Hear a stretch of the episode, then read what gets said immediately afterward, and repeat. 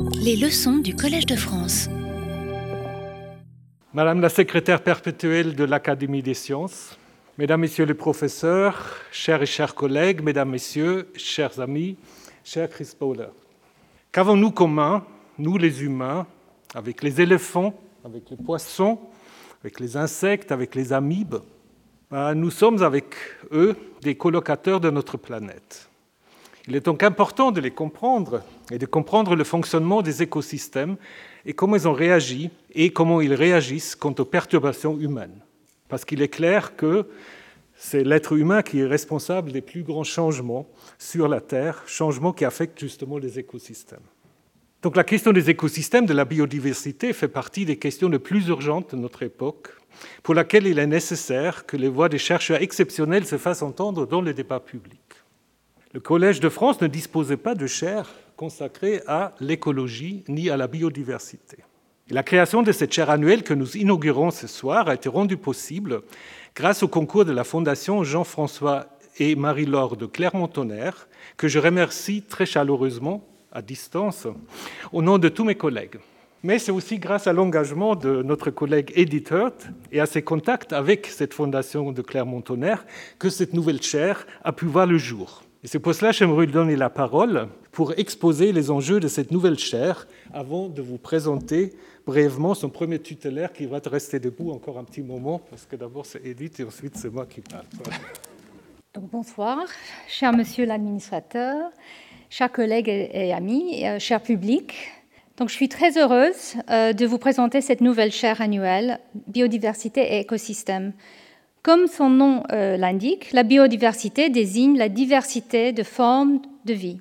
Elle peut s'entendre à l'échelle de, la planète entière, mais aussi d'espaces beaucoup plus réduits, que ce soit notre intestin, euh, une goutte d'eau de mer, la surface de la peau ou d'une feuille d'arbre, ou encore une simple motte de terre. Cette multiplicité des formes de vie se déploie en effet au sein de milieux spécifiques et ensemble, ils constituent ce qu'on appelle des écosystèmes, qui sont déterminés par un réseau complexe d'interactions et de dépendance entre les organismes et l'environnement. Cette perspective intégrée de la vie sur Terre, formulée déjà par Alexandre von Humboldt, est devenue aujourd'hui un enjeu majeur de connaissance à l'heure où l'activité humaine modifie profondément et à une vitesse inégalée les équilibres millénaires au sein des écosystèmes.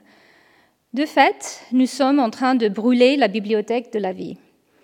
La création d'une chaire en biodiversité et écosystème devrait donc permettre de répondre à une demande sociétale très forte de compréhension de processus et phénomènes qui engagent dès à présent l'avenir de l'humanité, par ailleurs, le caractère annuel de cette chaire devrait apporter, face à des questionnements en rapide évolution et mobilisant de très nombreux fronts de la connaissance, la plus grande souplesse possible pour que les réponses apportées au public du Collège de France soient toujours les plus pertinentes. Si la création de cette chaire semble donc une évidence urgente aujourd'hui, il n'en fallait pas moins une impulsion particulière pour qu'elle voie le jour.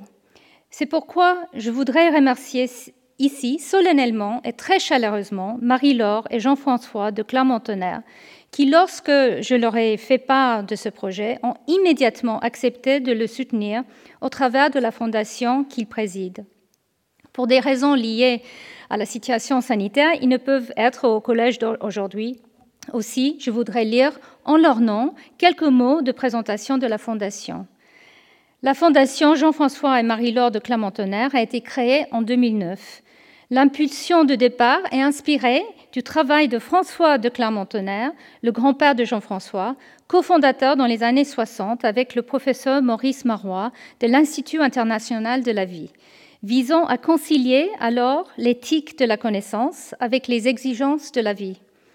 La Fondation a pour but de favoriser les initiatives nées de la capacité de l'homme à comprendre, créer et inventer le cœur de la démarche est d'encourager la création, qu'elle soit artistique ou scientifique. C'est aussi d'en promouvoir l'accès en accordant chaque année des bourses d'études dans les domaines de l'éducation artistique et de la recherche scientifique. Dans cette perspective, il était tout à fait évident pour la Fondation Jean-François et Marie-Laure de Clermont-Tonnerre de s'associer au Collège de France dans la création de la chaire annuelle Biodiversité et écosystèmes. La Fondation, en soutenant l'important travail de recherche de Chris Bowler, veut souligner notre responsabilité éthique et morale envers notre planète.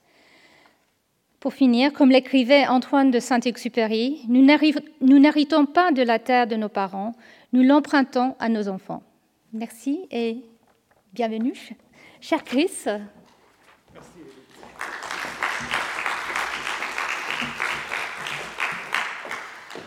Merci beaucoup, éditeur, pour avoir présenté la chaire et ceux qui ont permis que cette chaire a pu voir le jour.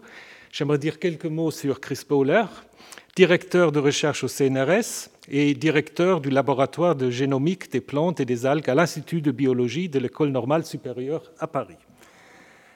Il a obtenu son doctorat à l'Université de Gand, Belgique, suivi des études postdoctorales à l'Université Rockefeller, New York, et en 1994, vous avez créé votre propre laboratoire en travaillant sur la signalisation chez les plantes et les diatomées marines à Naples, avant de prendre vos fonctions actuelles à Paris depuis 2002. Votre principal objet de recherche, c'est la compréhension de la réponse des plantes et des diatomées marines aux signaux environnementaux à travers la génomique fonctionnelle et comparative. Vous êtes un des coordonnateurs scientifiques euh, du projet Tara Oceans. Et ce projet a initialement impliqué quatre années de navigation, je ne sais pas si vous avez été quatre années sur le bateau, oui, euh, autour du monde à bord de la goélette recherche Tara, pendant lesquelles vous avez recueilli plus de 35 000 échantillons pour l'exploration des écosystèmes du plancton marin. Les ressources de Tara Oceans représentent aujourd'hui le plus grand effort de séquençage dans le domaine de l'océanographie et la plus grande description d'un seul biome à l'échelle planétaire. Chris Poller, vous avez été à plusieurs reprises récompensé pour vos recherches.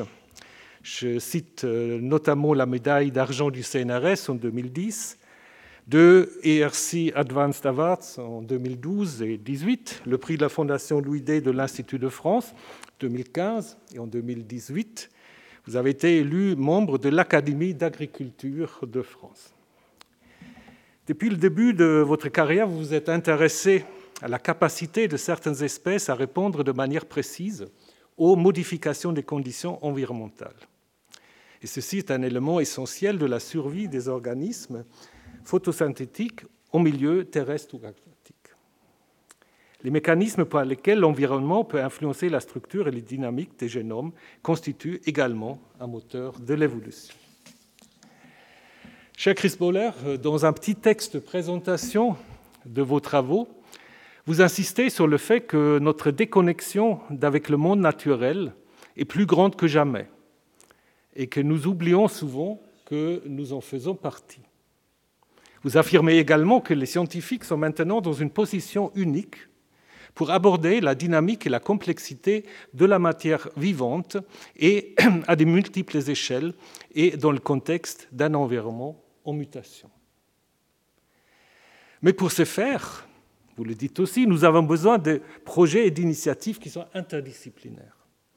Et comme vous le savez toutes et tous, L'interdisciplinaire est l'une des grandes préoccupations et forces du Collège de France. Et donc, euh, cher Chris Boller, vous êtes ici au bon endroit. Je réitère mes remerciements à la Fondation de Clermont-Tonnerre et je vous remercie d'avoir accepté d'inaugurer cette chaire. Et je vous donne maintenant la parole. Nous sommes impatients de vous entendre. Merci, euh, bonsoir.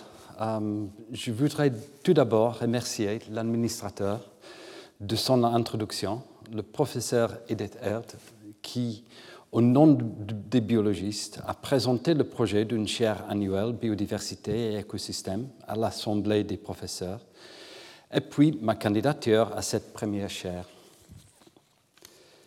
La Fondation Jean-François et Marie-Laure de Clermont-Tonnerre, qui a apporté son soutien financier généreux, et aussi, bien sûr, ma famille, mes amis et mes collègues. Cette chaire est la dernière en date d'une longue tradition d'études de la biodiversité et des écosystèmes au Collège de France.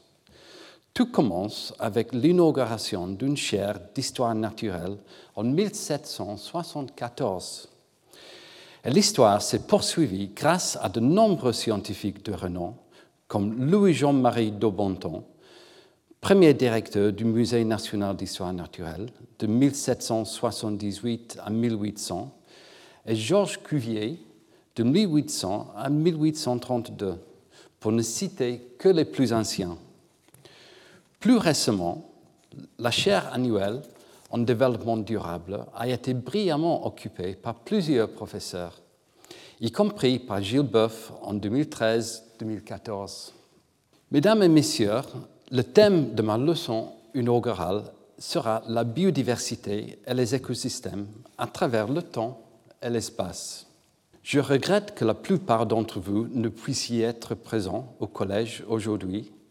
Et puis, mon français n'est peut-être pas au niveau de, de cet établissement prestigieux, du fait de mon origine britannique. Mais je ferai de mon mieux. Je commencerai je commencerai par les variations de la biodiversité dans l'espace, sur Terre et dans l'océan, que j'illustrerai par des exemples issus de recherches menées dans le cadre du projet Terra Océan, auquel je participe activement. Ensuite, je vous montrerai les variations de la biodiversité au fil du temps. Cela n'a pas été une longue fleuve tranquille, comme vous le verrez. Enfin, je vous parlerai des liens entre la vie et le climat de notre planète. Vous découvrirez l'ampleur et les causes de la crise de la biodiversité actuelle et vous verrez comment les scientifiques tentent de prédire son évolution future.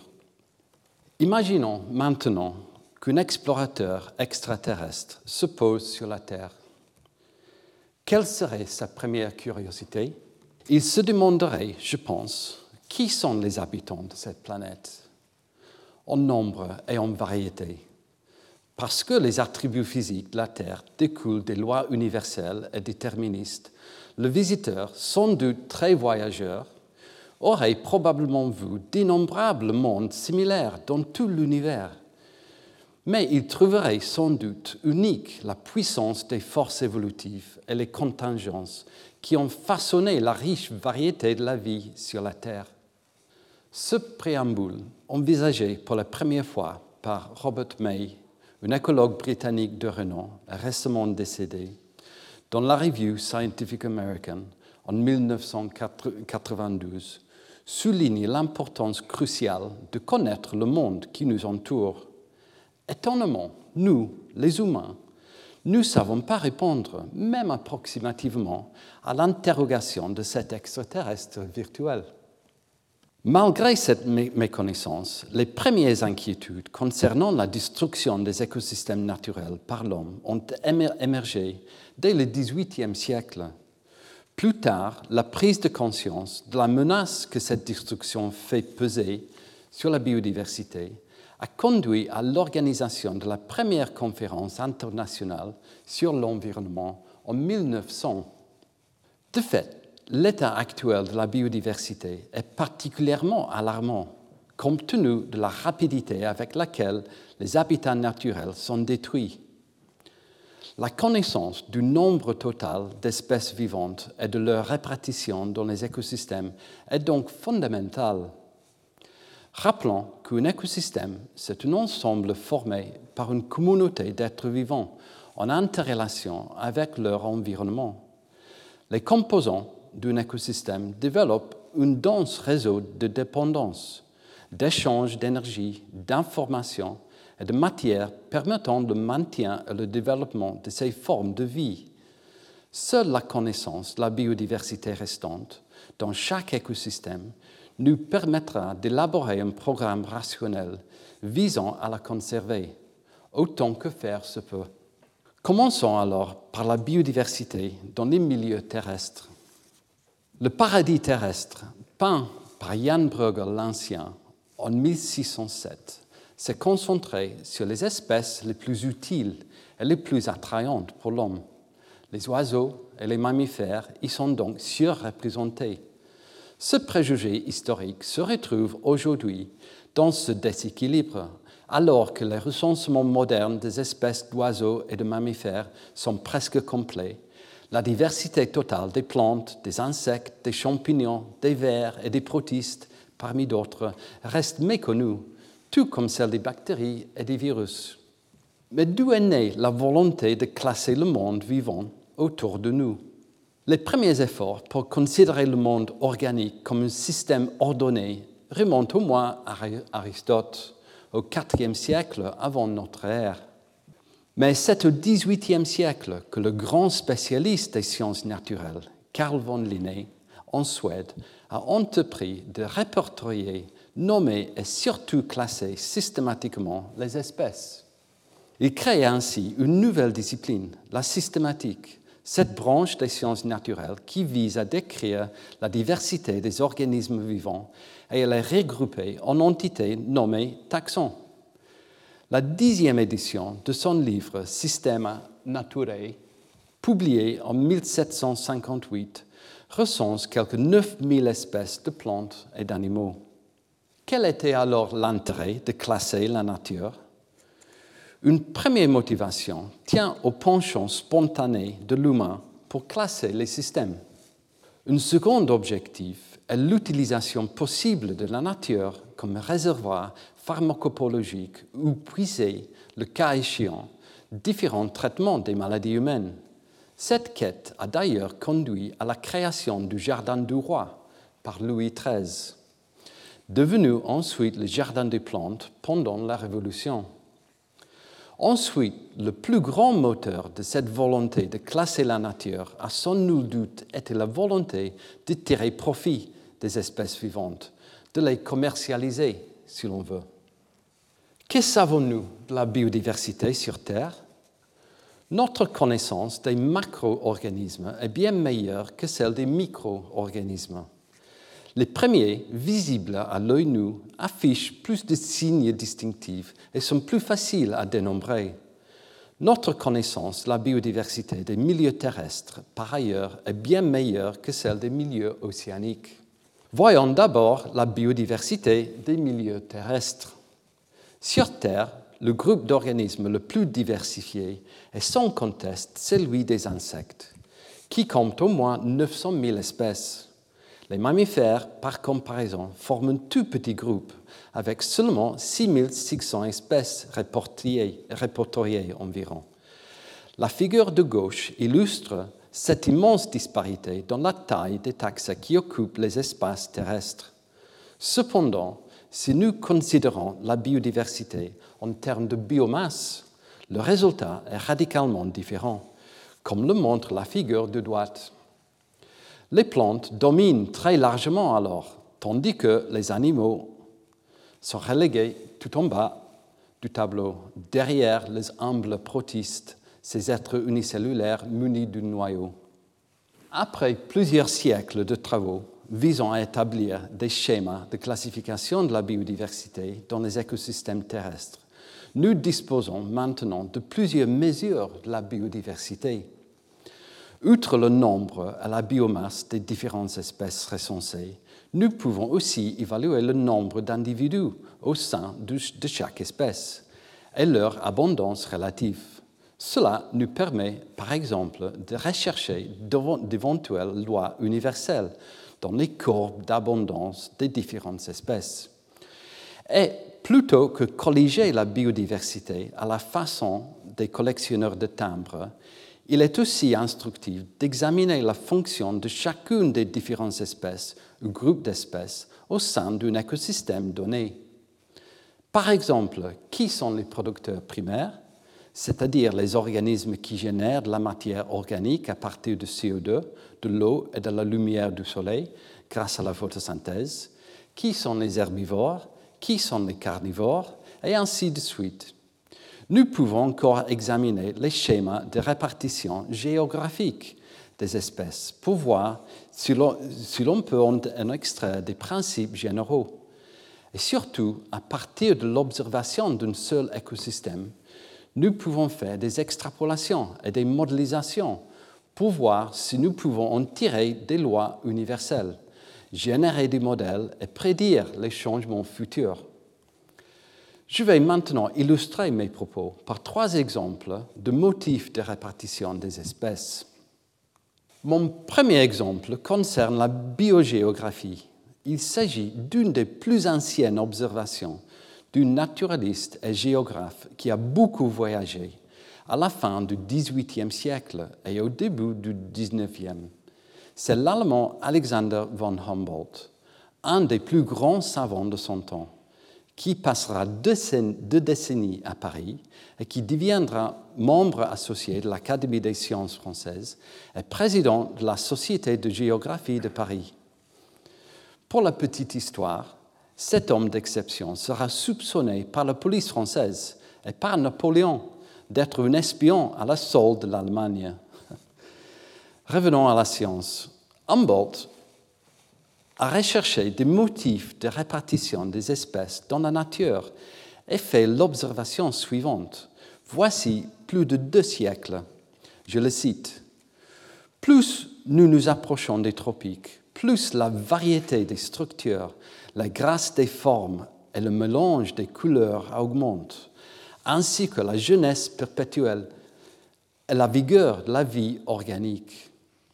On peut regretter que les articles scientifiques de nos jours utilisent un langage moins littéraire. Humboldt a également constaté la même perte de biodiversité à mesure qu'il gravissait une montagne ou un volcan. Mais il a nuancé cette observation. Ainsi, le degré de cette perte de biodiversité variait selon la latitude à laquelle se trouvait la montagne. Ce constat correspond à ce que nous nommons maintenant le gradient de biodiversité latitudinale. Autrement dit, en termes moins littéraires, la diversité des espèces augmente des pôles à l'équateur et elle est maximale dans les tropiques. Il s'agit d'une caractéristique universelle dans les milieux terrestres, valable pour les animaux, les plantes et peut-être même les microbes dans le sol. Un second exemple concerne les points chauds hotspot de la biodiversité. Ces zones critiques possédant une grande richesse de biodiversité et souvent particulièrement menacées par l'activité humaine. Contrairement aux gradients latitudinaux, l'existence de ces points chauds résulte de facteurs locaux qui favorisent la diversification des espèces. Les îles, par exemple, sont des écosystèmes propices aux points chauds, mais ce ne sont pas les seuls. Mon troisième exemple concerne la relation entre la biodiversité et la fonction des écosystèmes. Dans cet exemple, la productivité d'un écosystème concerne la biomasse, essentiellement issue de la photosynthèse, le processus qui génère la biomasse en convertissant l'énergie lumineuse en énergie chimique. La relation entre cette productivité et la biodiversité est un sujet évidemment crucial L'idée qu'une plus grande diversité végétale permet une plus grande production de biomasse végétale remonte à Darwin. En réalité, les choses sont beaucoup plus complexes. C'est même l'objet du nouveau domaine de recherche sur la biodiversité et le fonctionnement des écosystèmes. Selon Michel Laureau du CNRS, avec d'autres, la biodiversité a un rôle transformateur très large et profond dans l'écologie. J'y reviendrai dans mes prochains cours. Les exemples précédents concernent tous la biodiversité dans des milieux terrestres et ils découlent surtout d'observations menées sur les macro-organismes. Mais qu'en est-il des milieux marins? Plus de 90% de toutes les classes d'organismes vivent dans les océans et les deux tiers des embranchements ou phyla colonisent exclusivement les milieux marins. Par conséquent, ceux-ci sont bien plus diversifiés que les milieux terrestres en termes d'organisation corporelle des êtres vivants. Par ailleurs, la vie est presque certainement née dans l'océan, de sorte que nous pourrions en apprendre davantage sur l'évolution de la vie en étudiant ces organismes marins plutôt que les organismes terrestres qui en dérivent. Cependant, nos connaissances sur les espèces marines restent très parcellaires. c'est que les milieux océaniques sont difficiles d'accès, d'une part, et que la plupart des organismes qui y vivent sont microscopiques, d'autre part. Le désir d'en savoir plus sur la biodiversité dans l'océan a été l'une des motivations qui ont conduit Eric Carsanti, grand spécialiste de biologie cellulaire et marin passionné, à lancer le programme Tara Océan avec une équipe de scientifiques internationaux, dont moi-même, avec le génoscope au COA, qui a assuré le séquençage de l'ADN à très grande échelle, l'EMBL en Allemagne, qui a mis au point des protocoles d'imagerie microscopique à haut débit, et bien sûr aussi le CNRS. Grâce aussi à l'engagement de la Fondation Tara Océan, et notamment au soutien d'Agnès B., d'Étienne Bourgois et de Romain Troublé, nous avons pu explorer durant quatre ans la vie planctonique à travers les océans. Entre 2009 et 2013, Tara Océan a réalisé un échantillonnage de la vie microscopique en prélevant des centaines de sites océaniques tout autour du monde à différentes profondeurs. Mais pourquoi étudier ce monde microscopique? Le romancier et biochimiste Isaac Asimov, connu pour ses œuvres de science-fiction comme pour ses œuvres de vulgarisation scientifique, avait bien su anticiper ces enjeux. Je le cite. Tout ce qui concerne la vie microscopique est palpitant. Comment des êtres aussi minuscules peuvent-ils jouer un rôle aussi crucial? Nous en savons très peu sur eux. Pourtant, les étudier va certainement nous aider à comprendre la biodiversité et l'évolution de la vie terrestre et va aussi nous aider à comprendre comment ces minuscules organismes marins joue un rôle crucial pour la santé de notre planète. Nous allons voir comment. Malgré sa petite taille, le plancton représente les deux tiers de la biomasse de l'océan. Il peut être considéré comme son système de survie, exactement comme le microbiote humain participe à notre état de santé. Le plancton tire son nom du grec planctos, qui signifie errant ou vagabond ces organismes, en effet, voguent et dérivent en suspension dans l'eau au gré des marées et des courants marins. Leur importance tient à plusieurs points. Tout d'abord, ils sont à la base de pratiquement toutes les chaînes alimentaires océaniques. Ensuite, le phytoplancton, qui réalise la photosynthèse, élimine le CO2 de l'atmosphère et produit de l'oxygène. Enfin, grâce à ce phénomène et à d'autres processus, le, plancton peut interagir avec le climat. Depuis l'expédition, Tara Ocean a publié plus de 130 articles scientifiques, dont un grand nombre dans des revues de premier plan. Ce travail a permis de décrire les différentes communautés de plancton. Celles-ci regroupent aussi bien des eucaryotes, cellules à noyau, comme le zooplancton et le phytoplancton, faisant de la photosynthèse, que des prokaryotes, des bactéries et des archées, et des virus. Dans un numéro spécial de la revue Science consacré à Taroussian, en 2015, nous avons décrit 40 millions de gènes de prokaryotes marins provenant d'environ 35 000 taxons, la plupart étant jusqu'ici inconnus. Nous avons également mis en évidence environ 130 000 eucaryotes marins, principalement unicellulaires, dont la grande majorité étaient auparavant inconnus. Enfin, nous avons décrit environ 5000 types de virus différents, dont seulement 39 étaient précédemment connus.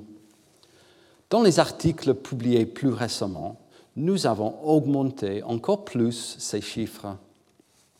L'exploration des données de Taraocean nous a également réservé quelques surprises. En voici deux. La première concerne les groupes de plancton les plus abondants. La deuxième, les groupes de plancton les plus diversifiés.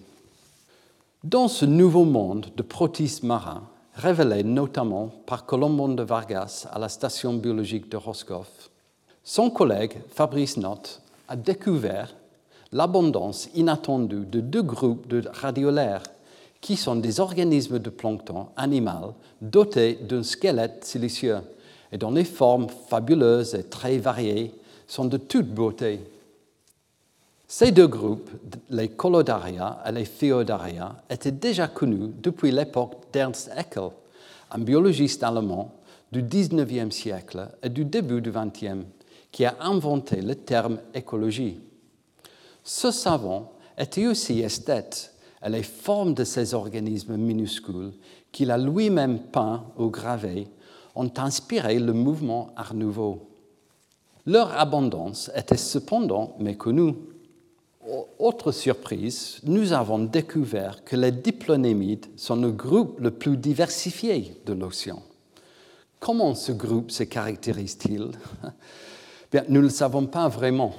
Euh, nous ne sommes parvenus que récemment à mettre en culture les organismes de ce groupe.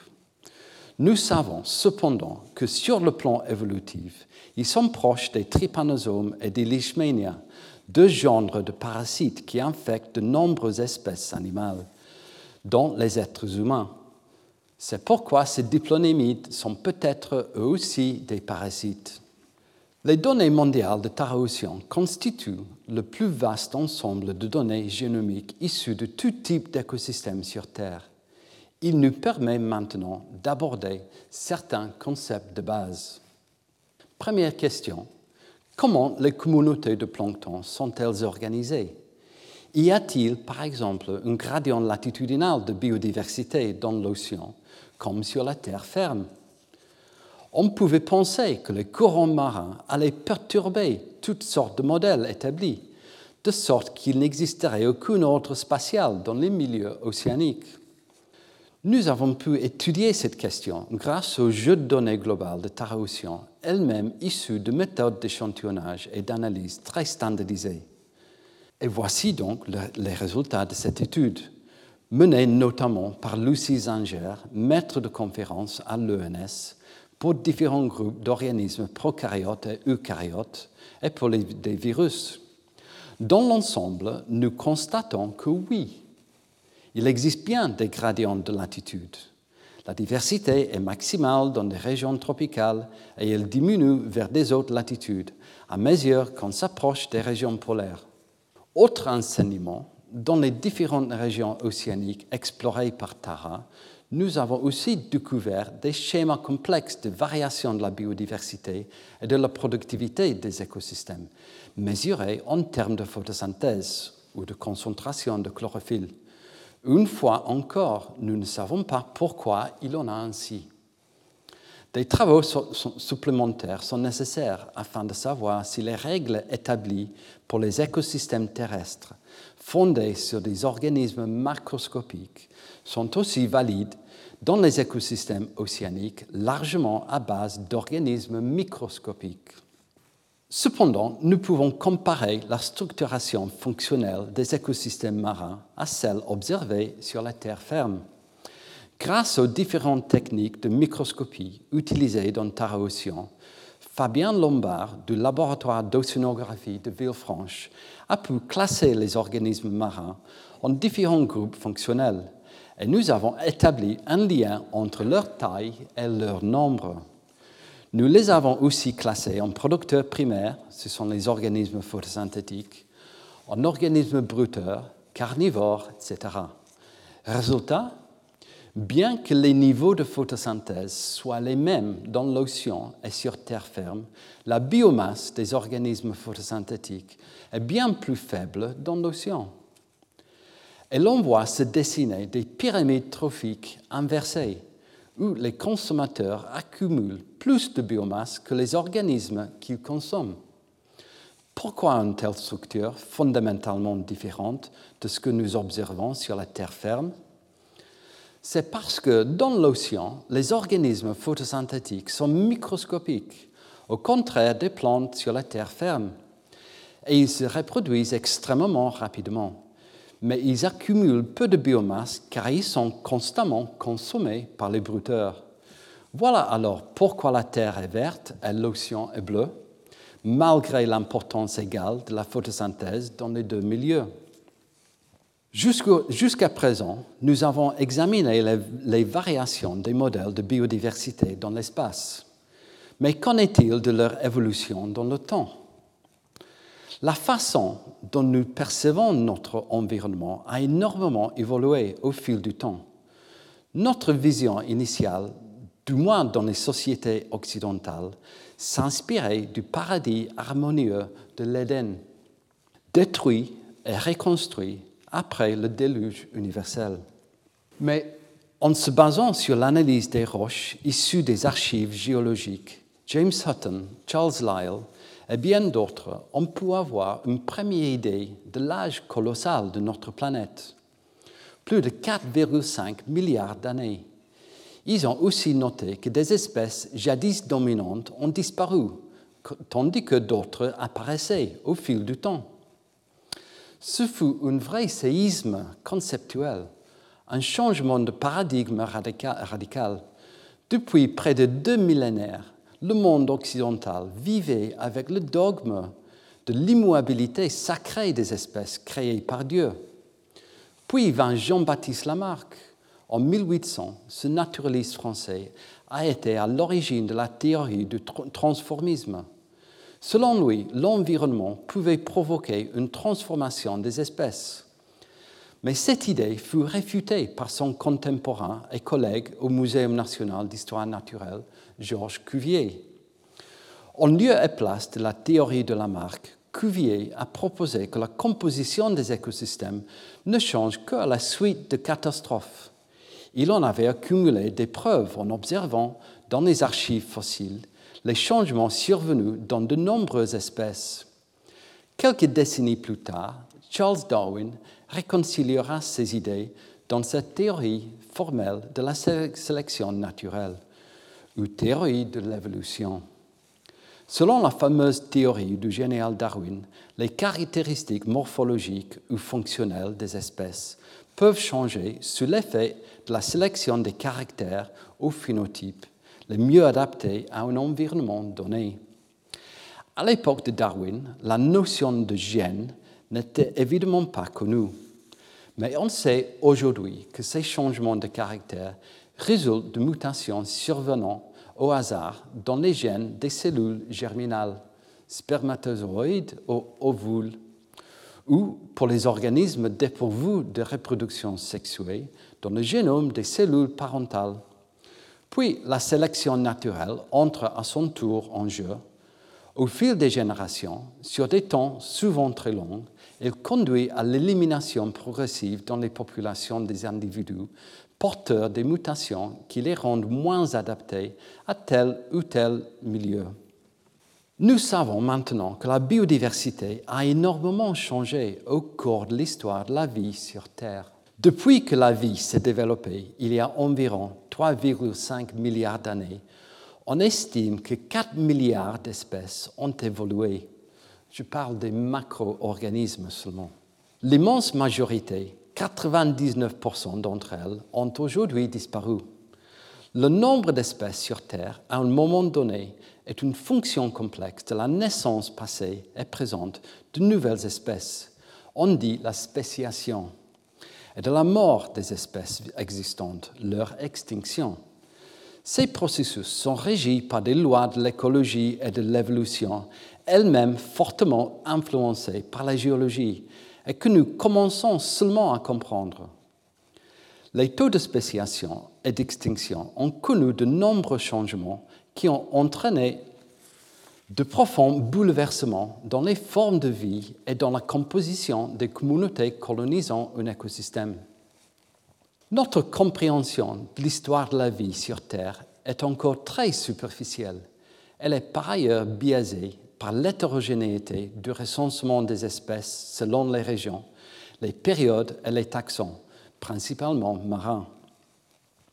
Un autre obstacle tient à la difficulté d'identifier les événements de spéciation et d'extinction à partir de la seule analyse des spécimens fossilisés.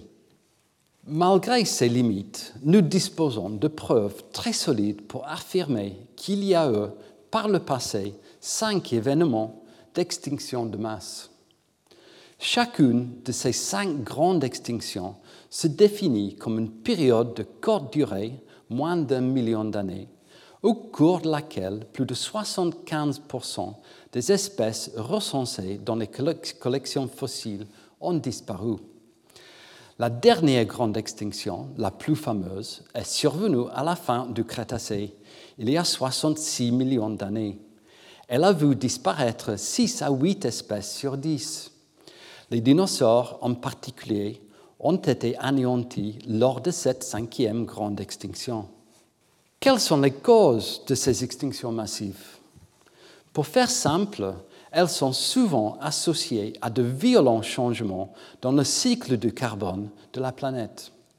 À chaque fois, une rupture se produit dans la répartition de carbone entre les êtres vivants et le monde minéral. Ceci est déterminé par la capacité de certains organismes à capter le CO2, notamment par photosynthèse, et la quantité de ce carbone qui est séquestré à l'intérieur de la Terre pendant de longues périodes, soit sous forme de calcaire, soit sous forme de combustible fossile. Ce carbone n'est plus donc disponible à la biologie. Pourquoi le carbone en particulier, sous forme de gaz carbonique, est-il important? Bien, c'est parce que le CO2 libéré dans l'atmosphère a un double effet nocif sur la vie terrestre. D'une part, il agit comme un gaz à effet de serre il provoque un réchauffement global quand son taux augmente. D'autre part, une fois absorbé dans l'océan, il acidifie les milieux marins. Dans certains cas, nous pouvons attribuer à des forces physiques cette bascule qui s'opère dans la répartition du carbone entre les espèces vivantes, le biologique, l'atmosphère et le sous-sol terrestre, le géologique. C'est sans doute ce qui s'est passé lors des dernières extinctions de masse. L'impact d'un énorme astéroïde, une série d'éruptions volcaniques ou des activités tectoniques massives sont souvent des coupables. Cependant, la vie elle-même est également en cause. Les espèces vivantes, végétales en l'occurrence, ont probablement contribué à au moins l'une des extinctions massives, celle de la fin du Dévonien. L'évolution et l'expansion des plantes terrestres en augmentant l'intensité de la photosynthèse, donc en captant plus de CO2, ont provoqué une réduction extrême du CO2 atmosphérique à un refroidissement planétaire.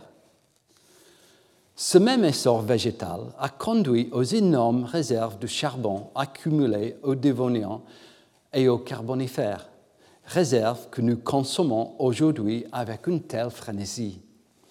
Il est possible que certains microbes aient également contribué à certaines extinctions de masse. Par exemple, à la fin du Trias, les prokaryotes méthanogènes des archées produisent du méthane, un gaz à effet de serre encore plus puissant que le CO2, ce qui a peut-être contribué au réchauffement de la planète durant cette période. Mais le plancton, a-t-il contribué à la dérégulation du climat? Examinons l'exemple des diatomées à la lumière des données de Tara Les diatomées sont des protistes, des organismes unicellulaires, donc photosynthétiques.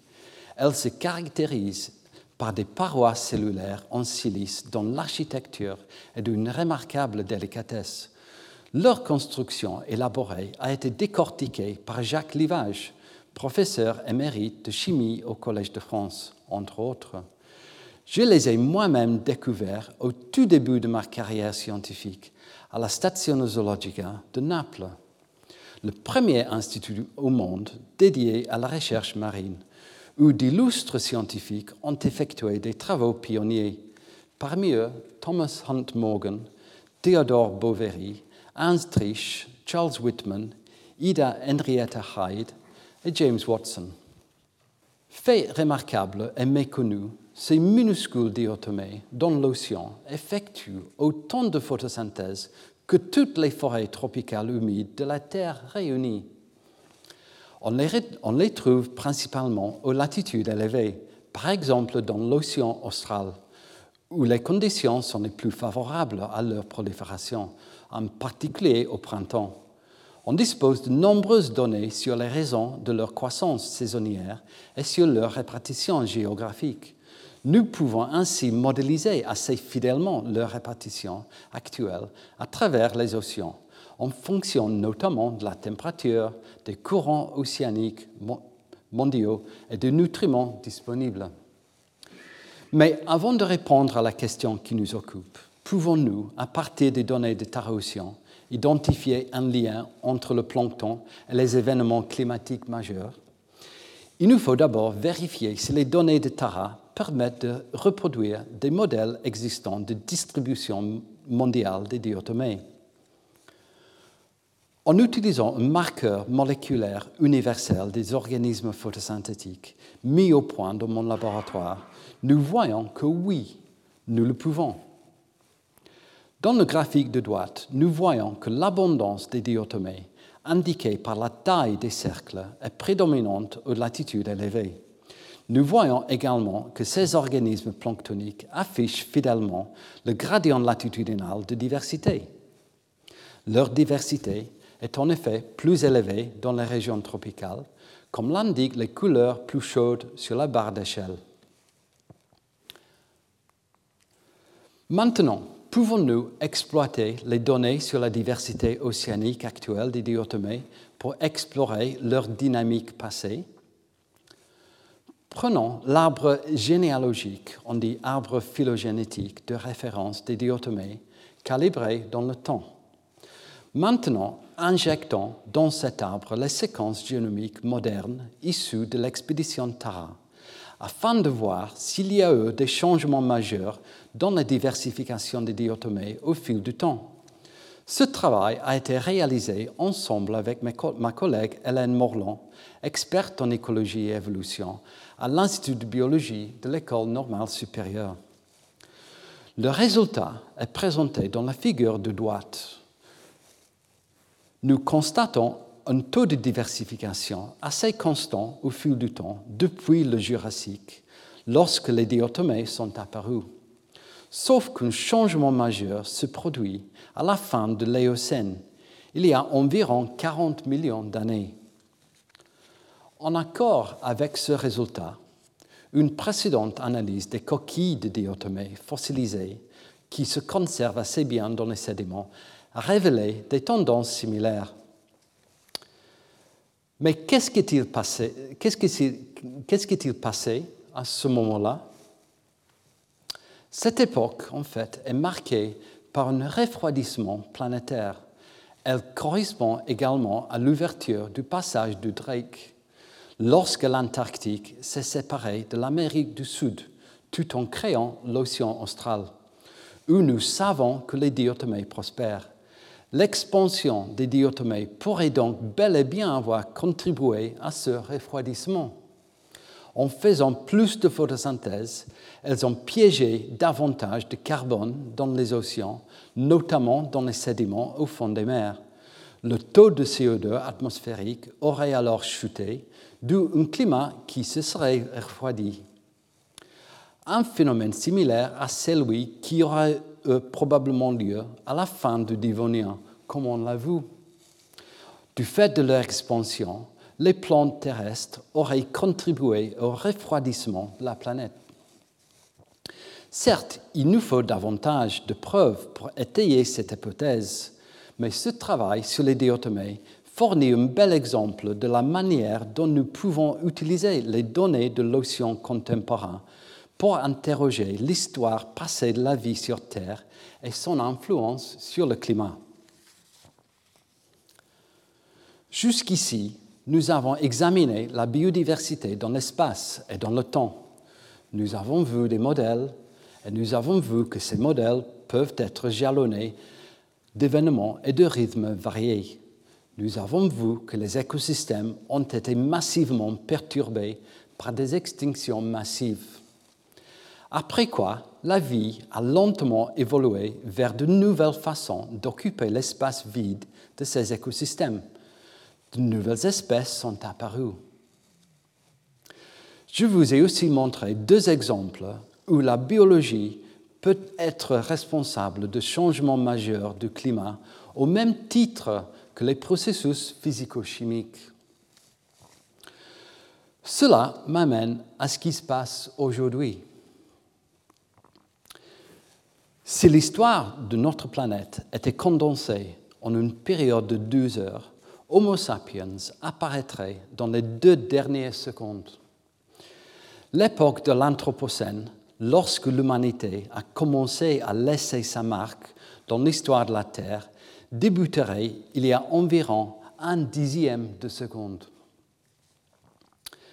Fait remarquable, avant même l'ère industrielle, nous étions sur la bonne voie pour exercer un impact sur la biodiversité et sur notre environnement. Nous disposons de multiples exemples d'extinction de la mégafaune depuis l'apparition de l'homme. Le mammouth en est un exemple parmi d'autres. Et depuis l'aube de l'agriculture au néolithique, l'homme a plus encore affecté la biodiversité en transformant l'environnement. Comme l'a déclaré Anthony Hallam géologue à l'Université de Cambridge au Royaume-Uni, la notion de l'homme vivant en harmonie avec la nature n'est qu'un mythe. Les êtres humains n'ont jamais vécu en harmonie avec la nature. Notre impact sur la planète s'est encore accentué au cours des 100 dernières années, surtout après la Seconde Guerre mondiale avec la grande accélération des activités humaines. La population mondiale a explosé, mais aussi la consommation par habitant dans les pays les plus développés, d'où un rejet massif de CO2 dans l'atmosphère. Ce rejet résulte du cumul de nombreuses activités humaines. Tout d'abord, la combustion intense de combustibles fossiles, eux-mêmes étant issus de dizaines de millions d'années de photosynthèse, par les plantes terrestres et par le phytoplancton océanique. Ensuite, la consommation massive d'engrais agricoles, entraînant la libération d'énormes quantités de nitrates dans l'environnement, qui créait à son tour de nombreuses zones mortes dans l'océan. Et enfin, de la consommation d'eau douce et de la régression des forêts tropicales. Nous sommes devenus une superpuissance biologique, géologique et chimique, et nous agissons comme si les ressources présentes sur la Terre étaient inépuisables. Par exemple, nous brûlons chaque année environ un million d'années de carbone produit par le plancton en pétrole et en gaz, et de forêts en charbon nous, nous court-circuitons ainsi les cycles biogéochimiques naturels, notamment les cycles de carbone et de l'azote. Nous sommes devenus une force équivalente à des centaines de volcans massifs en éruption en même temps. Au final, le taux actuel d'augmentation de CO2 atmosphérique est peut-être dix fois plus élevé qu'il ne l'était à la fin du Permien durant la plus grande de toutes les extinctions massives, quand 90% de la biodiversité a disparu. Cette grande accélération des activités humaines a également provoqué une crise de la biodiversité. Voyons donc où nous en sommes aujourd'hui. Dans quelle mesure les activités humaines ont-elles un impact sur la biodiversité? Nous voyons à gauche l'impact humain sur la biomasse mondiale des mammifères au cours des 100 000 dernières années. Au final, la biomasse des mammifères sauvages a été réduite par 6 environ. Dans le même temps, la biomasse totale des mammifères a été multipliée par 4 environ, en raison de l'augmentation du bétail destiné à notre consommation, liée à l'augmentation de la population humaine. On note cependant une tendance inverse très récente depuis deux ans, la consommation de viande est en recul dans le monde, une tendance observée depuis une dizaine d'années dans certains pays, comme la France. Mais revenons à notre impact sur l'environnement dans le passé. Dans les derniers siècles, la biomasse végétale a été réduite de moitié suite à la destruction des forêts et à leur conversion en terres agricoles. Cette perte d'habitat reflète la perte de biodiversité dans le monde entier. Contrairement aux plantes et aux diatomées, qui ont peut-être contribué au changement climatique dans le passé, nous sommes conscients des dégâts environnementaux que nous causons et de leur impact potentiel sur le climat. Au siècle dernier, le mouvement environnemental s'est amplifié, passant d'actions ponctuelles à l'organisation de la journée de la Terre, qui a aujourd'hui 50 ans, et à des actions mondiales dirigées par les Nations Unies. Parmi elles figure la plateforme intergouvernementale scientifique et politique sur la biodiversité et les services écosystémiques, l'IPBES, fondée en 2012. Elle est généralement considérée comme l'équivalent du GIEC pour la biodiversité. À la suite de cette prise de conscience, nous avons conçu des méthodes pour évaluer nos impacts mondiaux. Nous avons exposé et expliqué ces impacts aux parties prenantes pour faciliter les prises de décision. Et nous avons accru nos connaissances scientifiques sur le fonctionnement du système terrestre. Selon le rapport de l'IPES de 2019, la perte de biodiversité est mondiale et grave. Le rapport estime que le nombre total d'espèces animales et végétales sur Terre est de 8 millions. Jusqu'à 1 million d'entre elles sont menacées d'extinction. Près de 500 000 espèces terrestres ne disposent pas d'un habitat suffisant pour leur survie à long terme. Depuis 1900, l'abondance moyenne des espèces locales dans la plupart des grands habitats terrestres a diminué d'au moins 20% en moyenne. La diapositive montre le risque d'extinction mondiale actuel dans différents groupes d'organismes. Les couleurs orange-rouge indiquent le pourcentage d'espèces menacées, selon l'Union internationale pour la conservation de la nature, l'UICN, une organisation non gouvernementale. Les graphiques du bas montrent les extinctions depuis 1500 pour certains groupes d'espèces le déclin de la survie des espèces depuis 1980, le fameux index de la liste rouge de l'UICN. Ces constats semblent très inquiétants. Mais quelle est l'ampleur des taux d'extinction actuels comparés aux cinq extinctions massives du passé? Nous voyons ici le pourcentage d'espèces éteintes ou menacées par groupe d'organismes comparé au taux d'extinction de 75% utilisé pour définir arbitrairement les cinq événements passés d'extinction massive. Cette figure est tirée d'un article publié en 2011 dans l'influente revue Nature.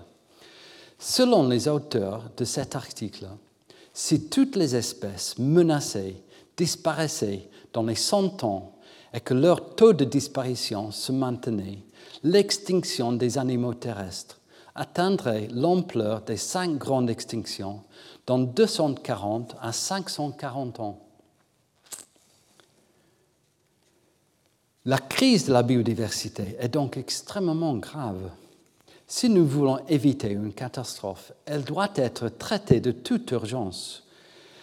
La bonne nouvelle, c'est que ces tendances ne sont, probablement pas irréversibles. La mauvaise nouvelle, c'est que cette bonne nouvelle est toute relative. Si l'humanité disparaissait demain, la planète pourrait se remettre rapidement. Dans notre rôle de gardien de la planète, il est moralement irresponsable de laisser la perte de biodiversité se poursuivre à son rythme actuel. Mais ce n'est pas seulement une obligation morale c'est aussi une question de bon sens socio-économique, car la biodiversité a une valeur économique. À gauche, nous voyons quelques exemples des avantages que les écosystèmes procurent à l'humanité.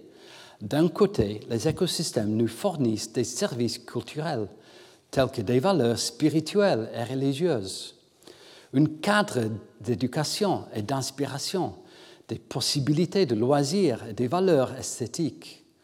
De notre côté, au plan matériel, leur apport est inestimable à tous les niveaux, des gènes aux espèces, aux populations et jusqu'aux écosystèmes entiers. Ils nous fournissent de nombreux biens, nourriture, bien sûr, mais aussi produits biochimiques ressources génétiques pour accroître notre résilience au stress environnemental et la résistance aux agents pathogènes des variétés animales et végétales utilisées en agriculture. Ils nous fournissent des services de régulation. Ils régulent le climat et les maladies. Ils favorisent la prévention des catastrophes naturelles. Ils nous fournissent des services de soutien. Ils produisent la biomasse et de l'oxygène. Ils assurent le cycle des nutriments et la, formation des sols et ils fournissent de l'eau propre.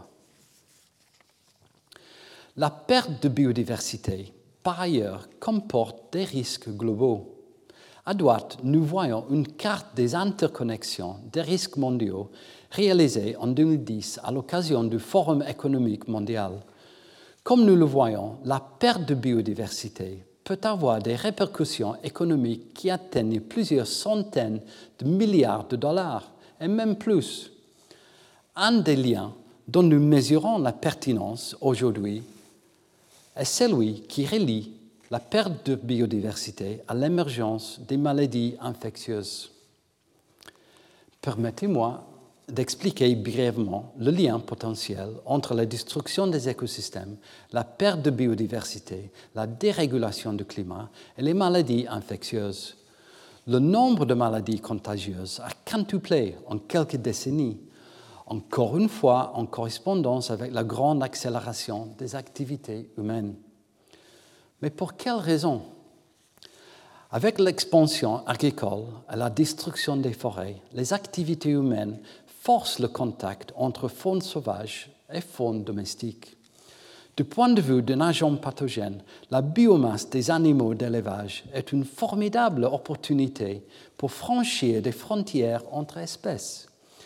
Et en plus, le nombre de pathogènes partagés entre les animaux domestiques et les humains est très élevé, et également les vecteurs qui les transmettent.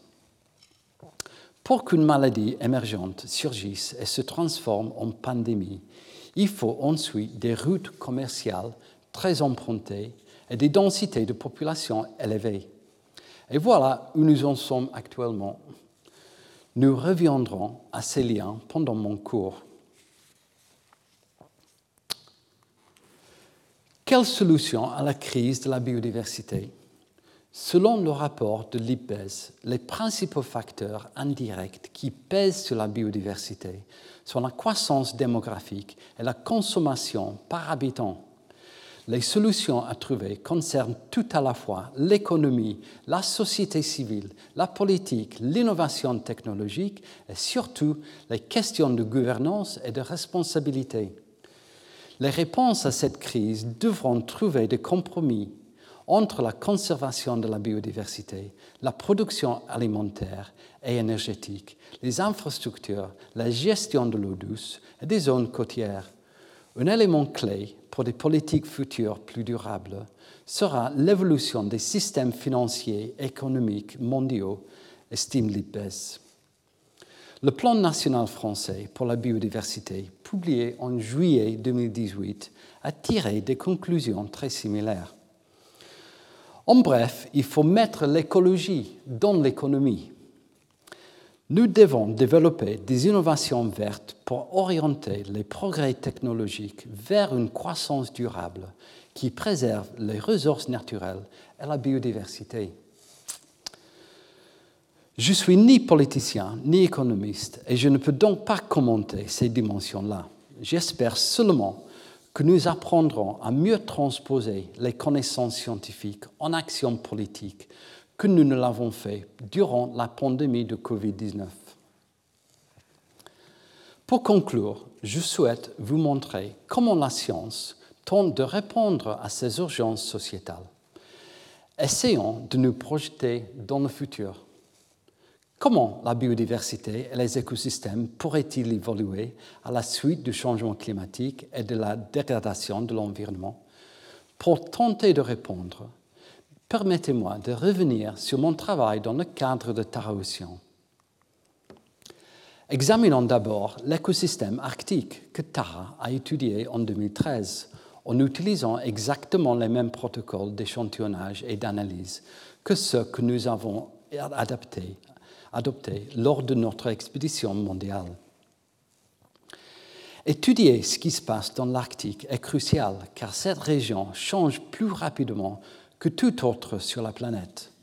La région a été bien étudiée, notamment par Edouard Barr, professeur titulaire de la chaire Évolution du climat et de l'océan au Collège de France. Il s'avère que malgré une couverture de glace stable depuis le début des relevés jusqu'aux années 1980, la banquise fond extrêmement vite depuis une quarantaine d'années. Tous les modèles climatiques prévoient que la glace de mer arctique continuera à disparaître au cours des prochaines décennies. Dès 2040, peut-être, le pôle Nord pourrait être libre de glace en été. Mais si le climat de l'Arctique a été étudié avec soin, notre connaissance de son écosystème est encore très rudimentaire. À partir des données de Taraocean collectées dans le monde entier, y compris en Arctique, et de nos connaissances sur la répartition des différents groupes de plancton, nous avons généré un interactome qui révèle le réseau social de l'ensemble du plancton des océans du globe. Nous pouvons ainsi observer la répartition du plancton arctique, explorer leurs interactions mutuelles et mesurer leur sensibilité au changement des conditions environnementales. Ce qui nous a surpris, c'est que le plancton collecté dans l'océan Arctique, en bleu sur la figure, forme clairement une communauté à part du plancton du reste des océans nous en déduisons que l'Arctique aussi constitue un monde à part, abritant des organismes qu'on ne retrouve pas dans les milieux marins des latitudes inférieures. Nous avons ensuite évalué la vulnérabilité de cet écosystème à différents facteurs climatiques, par exemple la température, en l'attaquant par différentes interventions virtuelles dans nos modèles. Quels seraient alors les organismes les plus sensibles? Comment serait influencé le réseau d'interaction? Cette modélisation, menée par mes collègues à l'Université de Nantes, a révélé que la communauté de plancton arctique est particulièrement sensible à un environnement changeant. Parmi toutes les communautés de plancton, elle est la plus sensible au changement de température. Ces organismes particulièrement sensibles aux variations climatiques peuvent alors servir de sentinelles. Ils peuvent en effet nous aider à surveiller cet écosystème et nous avertir de l'impact des changements futurs. L'enjeu est de comprendre comment cette région, essentielle au fonctionnement du système climatique global, réagira à un changement au fil des décennies à venir. Voici maintenant un second exemple de nos travaux visant à prédire l'impact du changement climatique sur les gradients de diversité latitudinale du plancton. En entrant les données de Tara-Océan dans des modèles de diversité globale, nous avons pu extrapoler les évolutions futures de plusieurs groupes de plancton importants, comme les bactéries et les eucaryotes photosynthétiques et le zooplancton, en particulier les copépodes, un groupe de minuscules crustacés. Nous pouvons alors entrer dans ces modèles les projections du GIEC sur l'évolution de l'océan au cours du prochain siècle. Les données du GIEC qui nous intéressent le plus concernent l'évolution de la température et la productivité primaire, c'est-à-dire la production de biomasse fournie par l'ensemble des organismes photosynthétiques. Une fois ces données intégrées dans nos modèles, comment évolue la diversité du plancton Nous découvrons ici le résultat généré par Lucie Zanger dans mon laboratoire avec l'aide de Laurent Bob, qui est également à l'ENS.